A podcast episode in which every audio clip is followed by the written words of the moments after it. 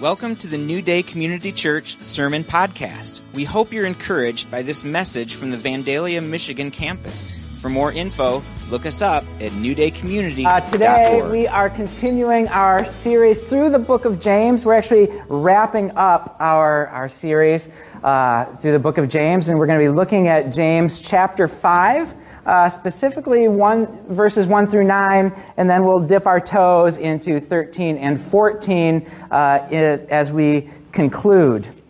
Um, so, James, as we have seen, is written to a people that is, has been scattered, has been chased out of their homes in Jerusalem by persecution, and they have scattered all over the, the Mediterranean area. And James was written to this scattered people uh, to help them go, how do we live? How do we follow the way of Jesus uh, in these difficult times, in this unfamiliar territory, having lost jobs and lost some of our economic stability and, and being in a, in a strange land where we are looked down on, right? And it's a challenging situation. James writes to these people to show them the way of Jesus, the way of wisdom in the midst of these difficult times these turbulent times. And, and we also are in turbulent times, right? And uh, it is a letter that is just as applicable to us today as it was to uh, these dispersed tribes of Israel 2,000 years ago. In the, in the first week, we saw that James told us that the, the way of Jesus has many trials, has many tribulations, but we are to count it all joy right? We are to, to rejoice that we are found in Jesus and that He is going to see us through. In week two, we talked about how the way of Jesus shows no partiality, right? There's no favoritism in the kingdom, but God sees all as equal. Week three, we saw that following the way of Jesus means sticking to one path. James says that if you don't, if you try to follow Jesus on Sunday mornings in our vernacular, right, and then try to do it your own way at, at work or in other parts of your life, James says you're double minded and you're unstable in all that you do. But encourages us to, to count the cost, to follow the way of Jesus, because that is the way that leads to life and freedom and joy.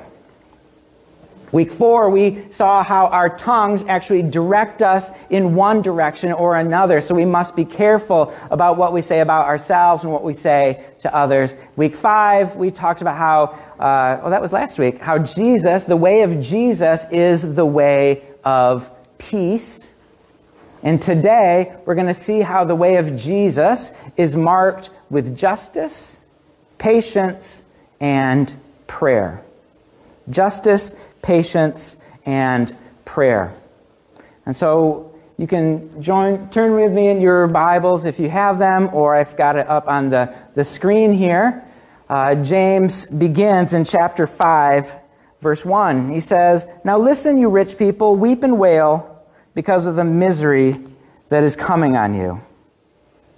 So James is switching his, his uh, audience a little bit or at least who he's talking to. Multiple times throughout the letter of James, we've seen he's been talking to, he says, brother and sister in the NIV, right? The, the, the scattered tribes of Israel. He's talking to the Jewish believers. Now he seems to be changing direction and he's talking to the rich folk in the places where they have settled down. Um, because the Jews did not have a problem being wealthy at least in this moment, right? They were outcasts. They had run from Jerusalem. They were being persecuted. They were the bottom of the social ladder here. And so James is talking to rich people. And he uses this, uh, this like prophetic language. He takes a, a chapter out of maybe Isaiah or Jeremiah or Amos's book, and he says, Weep and wail because of the misery that is coming on you. Your wealth has rotted, and moths have eaten your clothes. Your gold and silver are corroded. Their corrosion will testify against you and eat your flesh like fire. You have hoarded wealth in the last days. And so, again, once again, we've seen this over and over in the book of James. He grounds his teachings, his way of wisdom, in the imminent return of Jesus. Right? Jesus is on his way back. He could come back at any moment. And some people, some scholars would say that you know, James and other first century disciples or apostles or followers of Jesus, they just misunderstood what Jesus was talking about. They thought he was coming back in the first century and they were wrong, and we can just kind of sweep that idea under the rug. But I don't think that that is accurate. I don't think that is good. I don't think that is healthy. I don't think that's what James is trying to say. I think what we see in James and in Paul and even the, the teachings of, of Jesus and Peter, right, that Jesus could come back at any moment. And we need to live in light of that.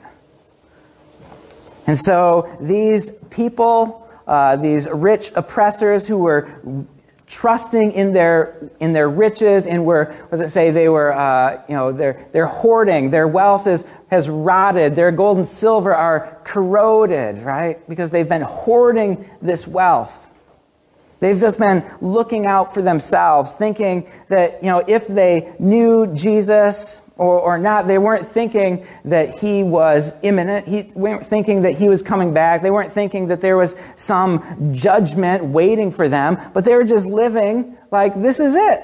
I put my trust and my hope and my joy in these riches, and it is great, and I'm having a real good time. But, but James warns them weep and wail. There's judgment coming. Jesus is coming because we see that uh, God sees and listens to the cry of the oppressed, of the poor. He says, Look, the wages you failed to pay the workers who mowed your fields are crying out against you.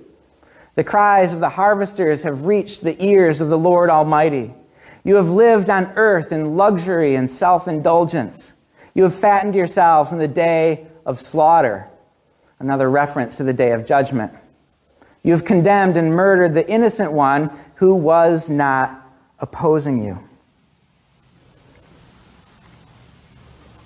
James, writing this letter to the, the poor scattered uh, around the Mediterranean area, right? He's writing to them to say, hey, guys, you might feel persecuted. You might feel oppressed. You are certainly going through suffering and challenges, but God hears you. God sees you. And the day of the Lord is imminent, and He is coming to make all things right again. Right? And that's the gospel hope, right? It's not that we were, are going to die someday and go to heaven, but that Jesus, the King of the world, is returning. He could come back at any moment and he's going to set right all things. So put your hope in that, James says, as he warns these wealthy uh, oppressors, or whatever we want to call them. That's what, that's what the NIV calls them rich oppressors. And we would love to put ourselves in kind of the persecuted camp, right? We want to align ourselves with these kind of Jews who have scattered and who are, being, are suffering because we feel suffering, right? We feel pain. We feel the trials and tribulations of, of this world. But the reality is that we are much closer to these rich folks. If our household makes more than $32,000 a year, you are in the top 1% of wage earners in the entire world. That's pretty good right? And we have a different context. So if we make $32,000 or $20,000, right, we go, man, I'm, I got nothing, right? I only have one TV and one car. It's crazy. I can't get the, the, the big package. I can't get Disney Plus. This is such a hard life. I really encourage you, whatever it takes, just get Disney Plus. Um, that's, it's, that's a takeaway for today. Right? No, but we, so we live in luxury, right? We have a ton, right? And we, uh, want to read this in correct perspective and going, man, I want to make sure that I am not falling to the temptation of the, the power and the, the, the idol of riches, right? Because we have been given a lot.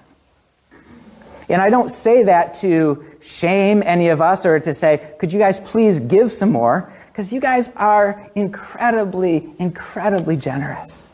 We have, you know, I've seen the, the, the, the, giving throughout this really challenging season of, of, of COVID, and you guys have continued to be faithful in your giving so that we have been able to continue, uh, you know, proclaiming the gospel in, in different ways through, through live stream, right? And through Zoom meetings and all this stuff. And I appreciate you guys so much.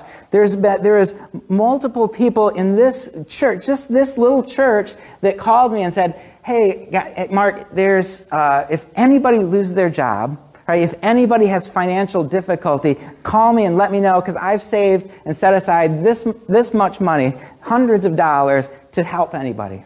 Come on. So good. We are a generous church. Uh, we have partnered, if you remember before COVID, that nice lady from the Three Rivers Pregnancy Helpline came. Should, Dawn, yeah, thank you. She came and talked about this mobile unit that they are raising money for, uh, and it costs like $200,000, right? And it's this mobile unit that will uh, help provide care for uh, uh, women who find themselves in, uh, in desperate situations with unexpected or unwanted pregnancy. And they can minister to these young women to, to, to help them and to, to save these children, right? And, and we have given thousands of dollars to that ministry. And I got a, uh, a card in, in the mail last week, and, and they, they said that they have, over this uh, pandemic season, they've raised $125,000. Come on, that's great, right? $75,000 away from having this amazing ministry right in our backyard. And so I'm not saying this to say, you guys suck it up and start being generous. You are, right? You're amazing. You inspire me. But we want to recognize the warning of James that says it's very uh, uh, easy to fall prey to the idol of, of riches. Right? We've all felt that. And so we want to take this time and go, Lord, would you search my heart? Would is there any way that I am not living generously? As I recognize what you have poured out and given me, am I responding in like way? So I just encourage you to, to be circumspect, to search your hearts, to invite the Holy Spirit into that. But James continues and he moves from talking to uh, these rich folks and he talks to the brothers and sisters again. In verse 7, let's see if I have that. There it is. Verse 7, James says, Be patient then, brothers and sisters.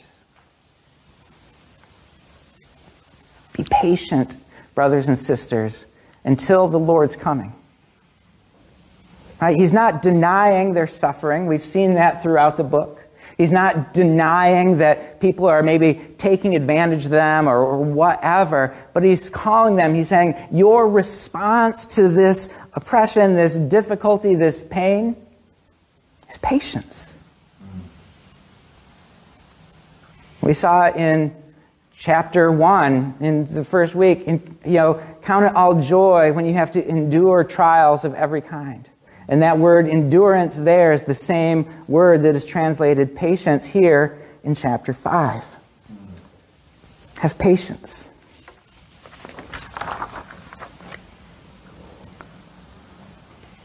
That the little Greek word macrothumio, I feel like every once in a while I should show you guys that I graduated from seminary and I should say a, uh, a Greek word. Just kidding. There's this little Greek word called macrothumio uh, that seems very pious and pompous. I repent of my pomposity. Is that a thing? Pomposity? Hmm, okay. So it's this word that means patience, or more specifically, a long suffering, uh, loving attitude that we are to have towards others. We may be familiar with it in 1 Corinthians chapter 13, verse 4, where, where Paul says, Love is patient. It's kind. It doesn't envy or boast. It's not arrogant. Love is long suffering and endures. In 1 Thessalonians, uh, Paul uses this word and he says, We urge you, brothers, admonish the idle, encourage the faint hearted, help the weak, but be patient with all of them. Right? This is how we are to live our lives as Christ followers in patience. But just like uh, there, it, we don't sit idle during this patience. Right? Paul, uh, no, this is James now. James uses this imagery of the, the farmer waiting uh, for the land to yield its crops. And I'm not, uh, I'm not a, I don't know a lot about farming. There's a couple of you here that know maybe a little bit uh, more than me, but it seems like what I have learned is that you don't sow the seeds and then just go fishing until it's time to harvest. Am I correct in that? It's, it's not just a vacation between sowing and, and re- oh really? so, right, there's, there's, there's something to do in the midst of this time. We are patient, right? Just like the farmer waiting for the autumn, spring, and uh, autumn and spring rains, right? And so we too are patient, but we are not idle. So, what do we do as Christ followers in the midst of turbulent times? And as we are patient, Paul, nope, still James. I, I've practiced this sermon a, a, a, couple times, and I say Paul so much, it makes me think that I preach from Paul too much, and maybe we should move to some other uh, books of the Bible, which I guess we are. James, James, this is James. Uh, so James, uh, you know, he says, "In your patience, uh, stand firm." Or another translation says, "Establish yourself." Right? Right? Just like the, the farmers, they're not waiting and sitting around smoking and fishing. Oh, I don't know. What, fish, whatever. Right? But they're waiting and they're working. They're continuing to work. We continue to work by standing firm, by establishing ourselves in Jesus. We establish our hearts in the Lord. And so we, we practice uh, John 15, where Jesus invites us, right, to, to remain in me, right, to, to dwell in me, to, to allow my presence to transform you. Right? We have an active work. We go to the Lord. We practice the disciplines of finding ourselves in Jesus, spending maybe a, a quiet time in the morning or the evening, however that works for you. But in that place, we establish ourselves in Him right? Because we can't kind of just uh, drum up these characteristics that James is calling us to. We can't just drum up patience or drum up perseverance or drum up long suffering or drum up peace, right? Those are fruit of the Spirit that are found as we find ourselves in Him and allow Him to do His work. The second thing that we are to do in the midst of what James is talking about here is that we don't grumble against one another. Where is that? Don't, in verse 9, don't grumble against one another. And I have to admit, this past week, I found myself grumbling. Believe it or not, I actually struggle with some things once in a while. And, and so I was grumbling to Amber, like, and I realized, I was like, what am I doing? Like, I, I literally have to preach this to people in like three days, right? And so, so I called up the, this, uh, this guy who I was grumbling against, and I said, hey, can we just sit down? Can we just sit down and have a conversation? And man, it was so good. Uh, the, kind of my anger and bitterness that I was kind of holding kind of to myself and just secretly like, you know, I know you guys probably don't do that, but secretly just like, oh, Amber, you wouldn't believe what this guy said, da da da da da. Right? But, and so I went and I talked to him. I was like, this is what I heard. This is what it felt like. This is, this is how that offended me. And we talked it out, and we're not on the exact same page, but we're a lot closer.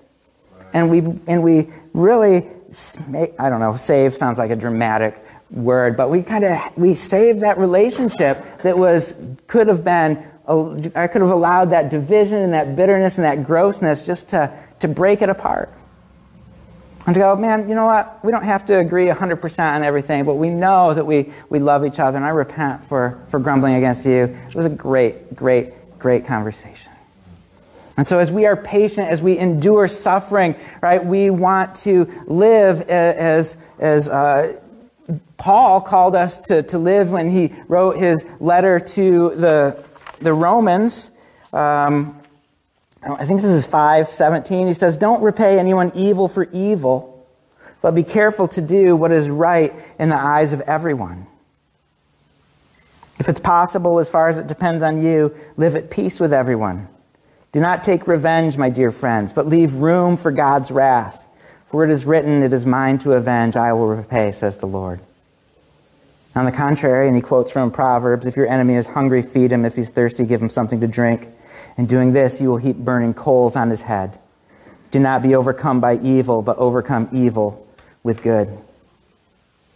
Right, this is our call. Not to grumble, not to, as we are enduring difficult situations, right? Our flesh wants to react. And often it wants to react in gossip or slander or, you know, whatever. Maybe we want to fight back with violence, right? But we're not to do that. We're to follow the way of peace, like we talked about last week.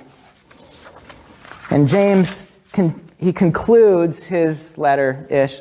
We are going to conclude James's letter in verse 13 that says, If anyone among you is in trouble, let him pray. If anyone's happy, let, uh, let them sing songs of praise. If anyone's sick, let him call the elders of the church to pray over them and anoint them with oil. Right? We, we, we, we, we need to, regardless of what's going on, pray. Because the, the Holy Spirit will reveal this gross stuff in our hearts. He'll reveal, hey, Mark, you're being a grumbler. You should deal with that. And so we pray. When, when things are going poorly, we pray, God, have mercy. God, come quickly. Will you set things right? You are our only hope. When things are good, we pray through, through praise and worship and we give glory to God, but we still communicate and connect with Him. When we're sick, we call the elders, pray, right? There is power in prayer. We talked about that last week. And so, as we look to walk in the way of Jesus, to walk in the way of justice and patience, I encourage you to pray. To pray that your heart would be established, that you would be found in Jesus. Pray for, for patience to endure difficulty. Pray for, for self control, not to just lash out. Pray for God's justice to come in your life and in your family, in your community, in our nation. Right? Pray for the strength to, to love your enemy. Pray for the strength not to repay evil with evil. Pray for wisdom in how to trying to figure out uh, how to respond maybe to the murky, confusing realities that we see playing out in our lives. Pray for God's kingdom to come on earth as it is in heaven. So I encourage you to pray. Do good deeds. Do justice. Love your neighbor. Be the hands and feet of Jesus. Speak out for those who can't speak out for themselves, but saturate it in prayer, allowing the Holy Spirit to look into your heart. I want to close with this passage from the Message Bible by Eugene Peterson, my hero, Eugene Peterson. He says this in this is his translation of 2 Corinthians 10 3 through 6. The world is unprincipled. It's dog eat dog out there. The world doesn't fight fair. But we don't live or fight our battles that way. We never have, and we never will. The tools of our trade aren't for marketing or manipulation but they are for demolishing that entire massively corrupt culture. We use our powerful God tools for smashing warped philosophies, tearing down barriers erected against the truth of God, fitting every loose thought and emotion and impulse into the structure of life shaped by Christ. Our tools are ready at hand for clearing the ground of every obstruction and building lives of obedience into maturity. So, would you close with me in prayer? Lord Jesus, we thank you that we don't war in, with flesh and blood. Lord, but we wage war against principalities and powers. And Lord, we thank you that you see more clearly than we do.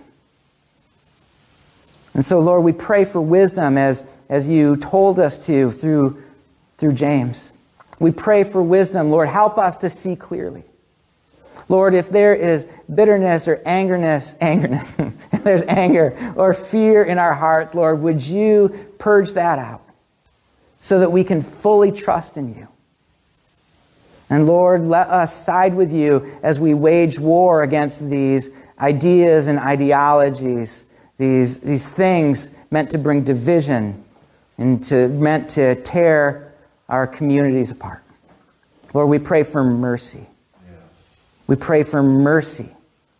Come quickly, Lord Jesus, and help us to trust you. In your name we pray. Amen.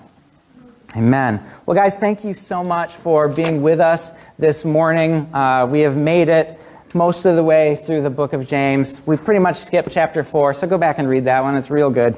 Uh, read the whole thing multiple times. It's real, real good. And uh, in next week, we're going to start a new series called Stand Firm. Establish yourself. We'll say we started it today. We're just going to stand firm, and uh, it's going to be great. Anyway, you guys are dismissed. I don't know what I'm saying. There's, uh, is there prayer and prophetic?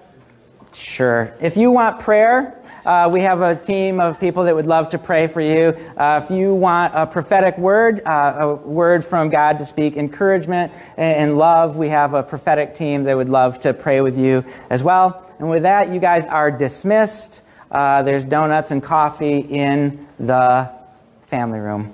Bless you guys.